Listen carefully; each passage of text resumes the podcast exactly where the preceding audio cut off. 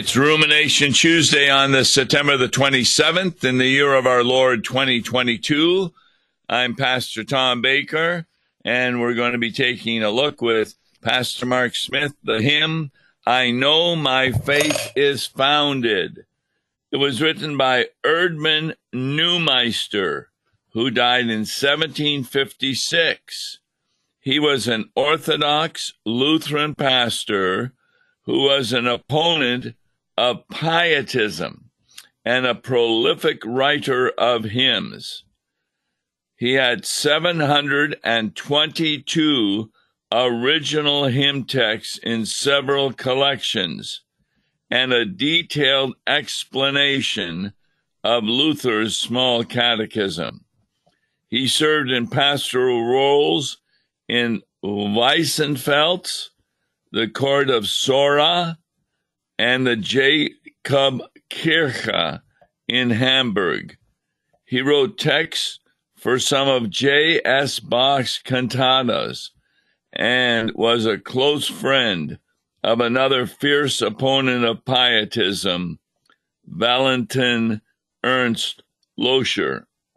In 1718, he published a collection of hymns and the book contained new hymns with suggested tunes for the Gospels assigned to the Sundays and feast days of the church year.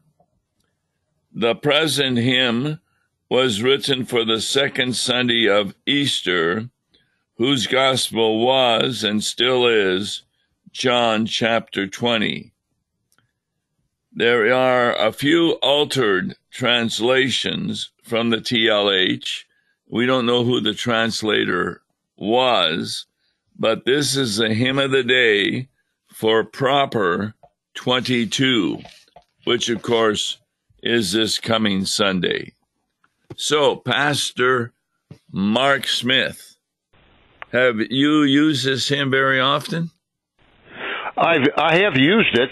It's uh, it's not one that I use a whole lot, but I've I've used it on a number of occasions, and I plan on using it this Sunday. I am also using it, probably as the sermon hymn. Same it's here. Really, kind of important when it begins with "I know my faith is founded," because I ask the question upon what is your faith founded. And it has within the hymn a very good point that's made where our faith is not founded and yet where it is founded. So if you would go ahead and read the first stanza, please. Okay. I know my faith is founded on Jesus Christ, my God and Lord, and this my faith confessing, unmoved I stand on his sure word. Our reason cannot fathom the truth of God profound, who trusts in human wisdom, relies on shifting ground. God's word is all sufficient. It makes divinely sure, and trusting in its wisdom, my faith shall rest secure. That is an excellent first stanza. In fact, it would also go very well with last week's reading uh, from the gospel, where Jesus talks about, well, Dives and Lazarus. Right. Dives is the rich man, Lazarus is the poor man, they both die. Dives to hell, Lazarus to heaven. And Dives asks Abraham to send someone back, namely Lazarus, to tell his brothers to warn them. And Abraham says they have Moses and the prophets. And Dives says, but if someone returns from the dead, that will convince them. And Abraham replies, No, even if someone returns from the dead, that will not convince them. And my sermon was all about how we properly witness. We don't witness by using our reason or by using evidence that some have. We call them evidential apologists. And they tend to think that we can give evidence for re- on the part of reason to help a person become converted. But boy, this hymn really shows that that's not possible. Yes, who trusts in human wisdom relies on shifting ground. God's word is all sufficient. It makes divinely sure, and trusting in its wisdom, my faith shall rest secure. So that's why uh, that's why Abraham directed uh, Dives, uh, the the rich man in hell, uh, right. said, "No, they've got Moses and the prophets. Let they let them hear them." Now, a lot of times when somebody hears Moses and the prophets, they think the Old Testament is just law. Would yeah. you agree with that? No, there's. I'll tell you, there's a lot of gospel in the Old Testament. There's there is enough.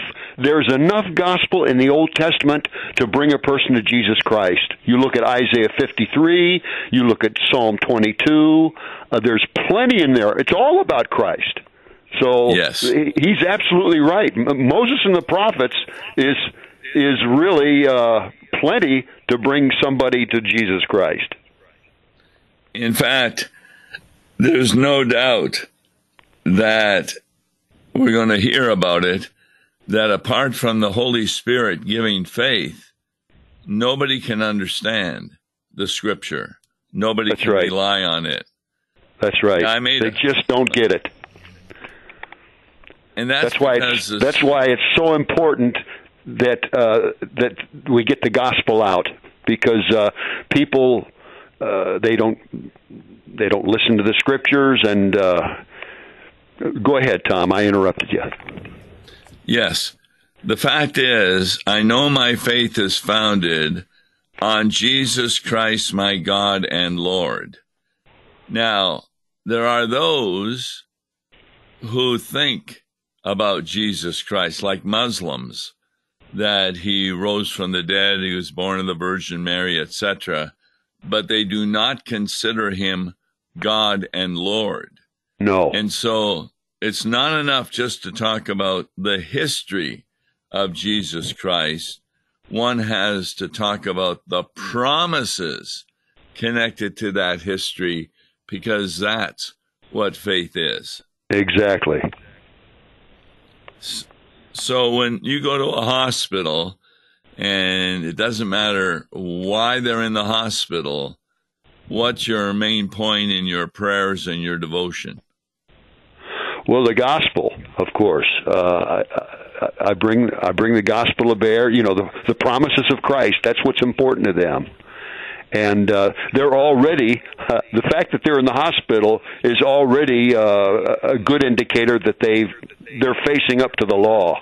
Just like at a funeral, uh, that is the people look at the casket up front and they they see the inevitable result of their sins and death.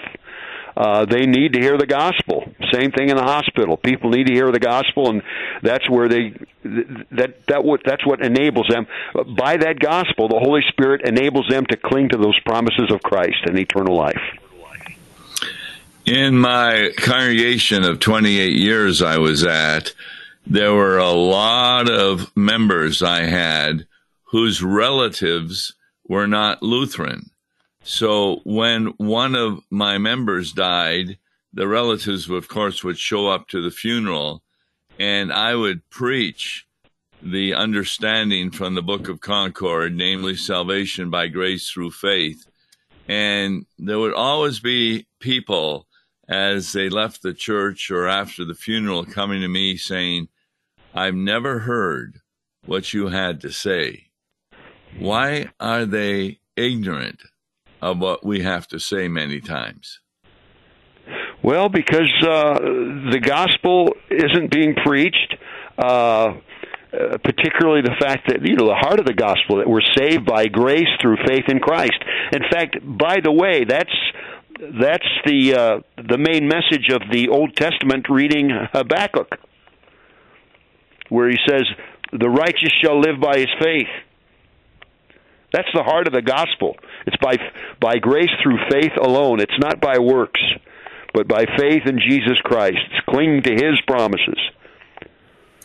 Yeah, what I really like about that uh, Habakkuk um, reading is he puts himself in the place of many of his listeners who are complaining that God is asleep or not hearing them or he is idle in his work. And so they take a look at their experience to try and decide God's relationship to them.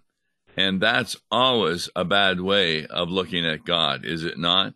Right, absolutely. We don't we don't take any don't get any comfort from our own experiences. That is that is not solid ground to to uh, to base our hope. The best experience, of course, occurs in a worship service or when we're talking the catechism to the children or when we're reading the Bible at home or when we hear a prayer. I, you know, as I have shared with you, I had 6,000 books through the seminary and a congregation received them with joy. They came and picked them all up. And after they were gone, I found about another hundred books I'm going to be sending to them that uh, were lying around in the offices that I have. One of them was an old hymnal. And I started looking at it. It was not a Lutheran hymnal. And one of the hymns was talking about, we know that we will be saved because when we believe in Jesus Christ, we do good works. Huh. That's yeah, that's we don't put our trust in our works. No. We do good works as a life of sanctification, but it has nothing to do with our being justified. Our being justified comes through trusting the word of God, Moses and the prophets, or we would say today, and also the gospel and the epistles. That's the way the two New Testaments are divided by the Bible. But I can't believe how many, even pastors, don't agree with this statement.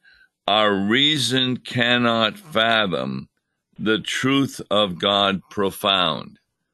And so I, I keep wondering, they, they know that to be even part of our catechism. Remember the third article about the Holy Spirit? What does that say about? Yeah. I cannot by faith? my own I cannot by my own reason or strength believe in Jesus Christ my Lord, but that the Holy Spirit has called me by the gospel, enlightened me with his gifts, sanctifies and keeps me in the one true faith. Yeah, we cannot, by our reason, even believe. Yes, well said. That's a good memory you have there, Mark, because that is absolutely critical. So, do you understand why people are trying to use reason and evidence to get people to believe the gospel? Well, it I, it may seem to be logic to them, but our our reason is you know, it's tainted by sin. Yes. I was reading uh individual who had attended one of these meetings and he was told at the meeting that the reason we try and use evidence there are certain things that people already believe that get in the way of faith but if we can get rid of that belief in this false teaching, then it opens the way for the Holy Spirit to create true faith. And I was saying, well, that, that is terrible to say that because if you're talking to someone who's an unbeliever and they don't come to faith, then it's your fault that you haven't given them a good reason why they should come to faith. And therefore, wow, you're really siding with the devil in that. Yeah, and you know what? If you look at the gospel for today, that's uh, Luke chapter 17. It uh, it warns the person for causing these little ones to stumble, and that yes. would include that include that would include urging them to look to their own reason for assurance. I use that verse to show that those who are in the gay movement and are unrepentant are actually folks who are child attackers. Uh, what do we call a person who fools around with a baby? A pedophile. Right. And the reason why adoption centers do not want to give children to gay couples is because they will tell the children that the gay lifestyle is okay in God's eyes. And that's what that Bible verse you just quoted says we are not to do, because that sin occurs not only by actions, but also by words which are said to others. And that's a real problem that even pastors today, some of them, are talking about what we consider to be illegal lifestyles that they're okay with God because that's what you were born with. Yeah, that that goes for that goes for any denomination that teaches that uh, same-sex marriage or you know the practice of homosexuality is is good. Uh, that's right. I mean, it's a sin, and we've got to got to face up to that. Of course, there's forgiveness for that sin if we repent and turn to our Lord Jesus Christ, hearing the gospel. But uh, but we we can't back off of what sin is. In fact, that's what kind of stanza two begins by saying. I'll read that. Increase my faith, dear Savior, for Satan seeks by night and day to rob me of this treasure and take my hope of bliss away. But Lord, with you beside me, I shall be undismayed and led by your good spirit, I shall be unafraid. Abide with me, O Saviour, a firmer faith bestow, then I shall bid defiance to every evil foe. That, that's really a good verse to tie in with the Old Testament lesson from Habakkuk, namely, that a lot of times Satan seeks to rob me of the treasure by pointing out that God seems to be asleep in my life.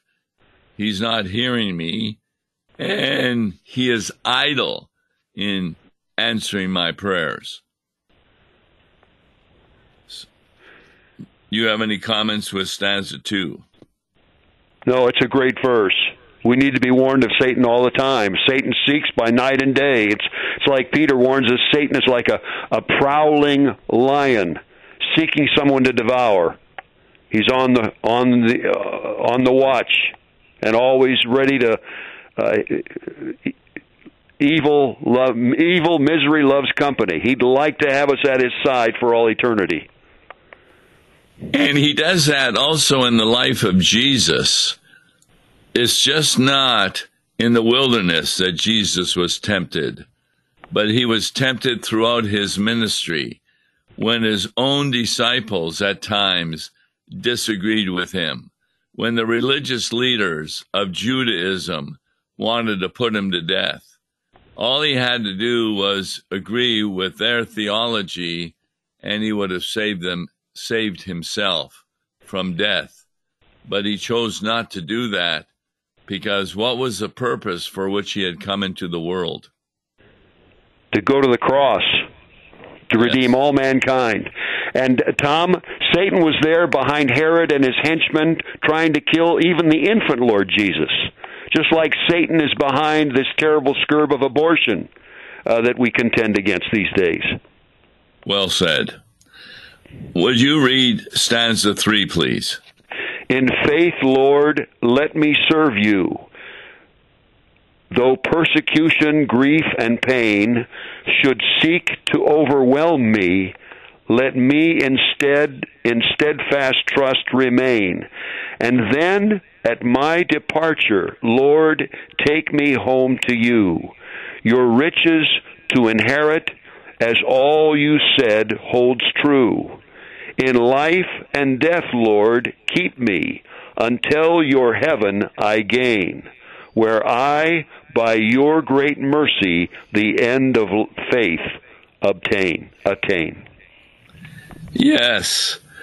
Notice that he's asking to serve the Lord, even if he is persecuted, has grief, has pain.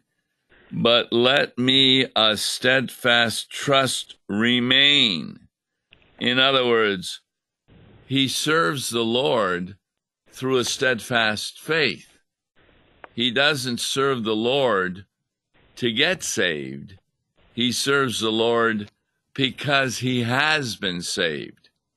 It's a big difference between justification and sanctification. Yeah, he he he prays to the Lord that he would give that steadfast trust that uh, take not your Holy Spirit from me. Uh, let me cling to your gospel with all my might, and give me the power to do just that. Give me the faith to retain that uh, precious promise of eternal life in Christ. Yes, stanza two talks about being led by your good spirit, and the word spirit is capitalized referring to the Holy Spirit. And that's how we get a firmer faith bestow. The, the more you preach a sermon, I'm, I'm reading a book that had been recommended to me about metaphors. And it's just amazing how many metaphors God uses in the Bible. And a lot of times, those metaphors need to be explained. For example, how many times have we said, Jesus is the Lamb of God? Now, that's a metaphor, right? Right, absolutely, yes. But you know what's interesting? What is it metaphorically saying then about Jesus? He's the well. He's the Lamb of God. He's uh, he's the the great, the ultimate sacrifice that takes all our sins away. He's the Lamb without spot or blemish, without any sin whatsoever. Have you noticed something you didn't say, which properly you shouldn't say? No lamb ever was sacrificed and then was raised from the dead. Yes, of course. So if people right. just think of Jesus as the lamb, they miss out on the resurrection. Good point. They, Excellent but point. They, but they hit the point that you made so well that when we talk about the lamb, you know, that was one of the animals they put the blood over the doorway when they left Egypt so that the angel of death would pass over. But that lamb didn't rise from the dead. It's amazing how many metaphors. Another metaphor is that Jesus is shepherd.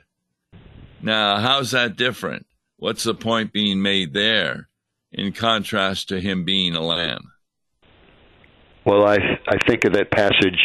Uh, my sheep hear my voice, and I know them, and they follow me and I give unto them eternal life, and they will never perish, neither shall anyone pluck them out of my hand. He is the good shepherd, and he knows his flock. He knows each of us individually. In fact, he has elected us for salvation. Yes. In fact, the shepherd imagery is much better understood as shepherd with Psalm 23. Right. How does that start? Uh, the Lord is my shepherd, I shall not want. Yes. He leadeth me. Go ahead. Well, the whole psalm then talks about Jesus as shepherd, uh, whereas other psalms talk about him as a lamb. And you need to understand and explain in your sermon what the metaphor is really pointing to.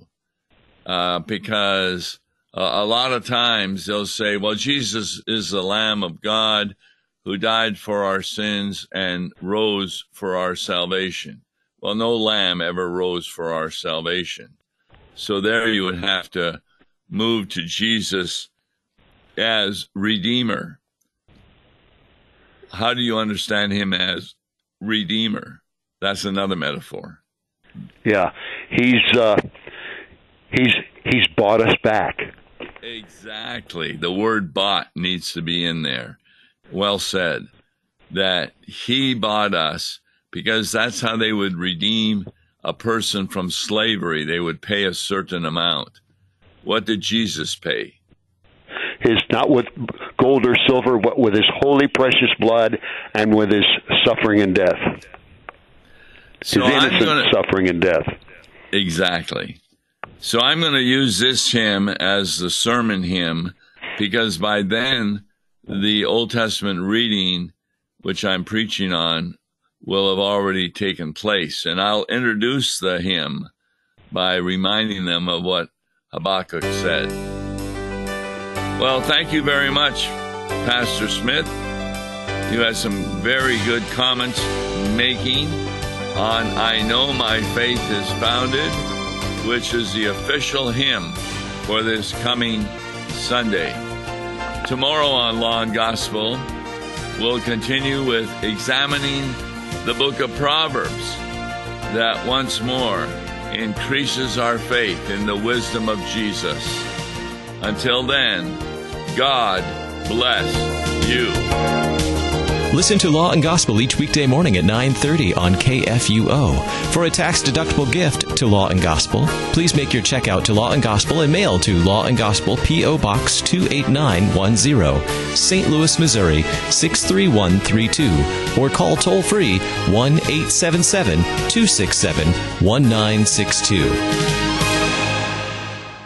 Views and opinions expressed on Worldwide KFUO may not represent the official position of the management or ownership of KFUO, the Lutheran Church Missouri Synod. If you'd like to comment on programs or topics heard on Worldwide KFUO, write us at KFUO, 1333 South Kirkwood Road, St. Louis, Missouri 63122. You can also leave a question or comment on our comment line at 314-996-1542. We are the messenger of good news, Worldwide KFUO.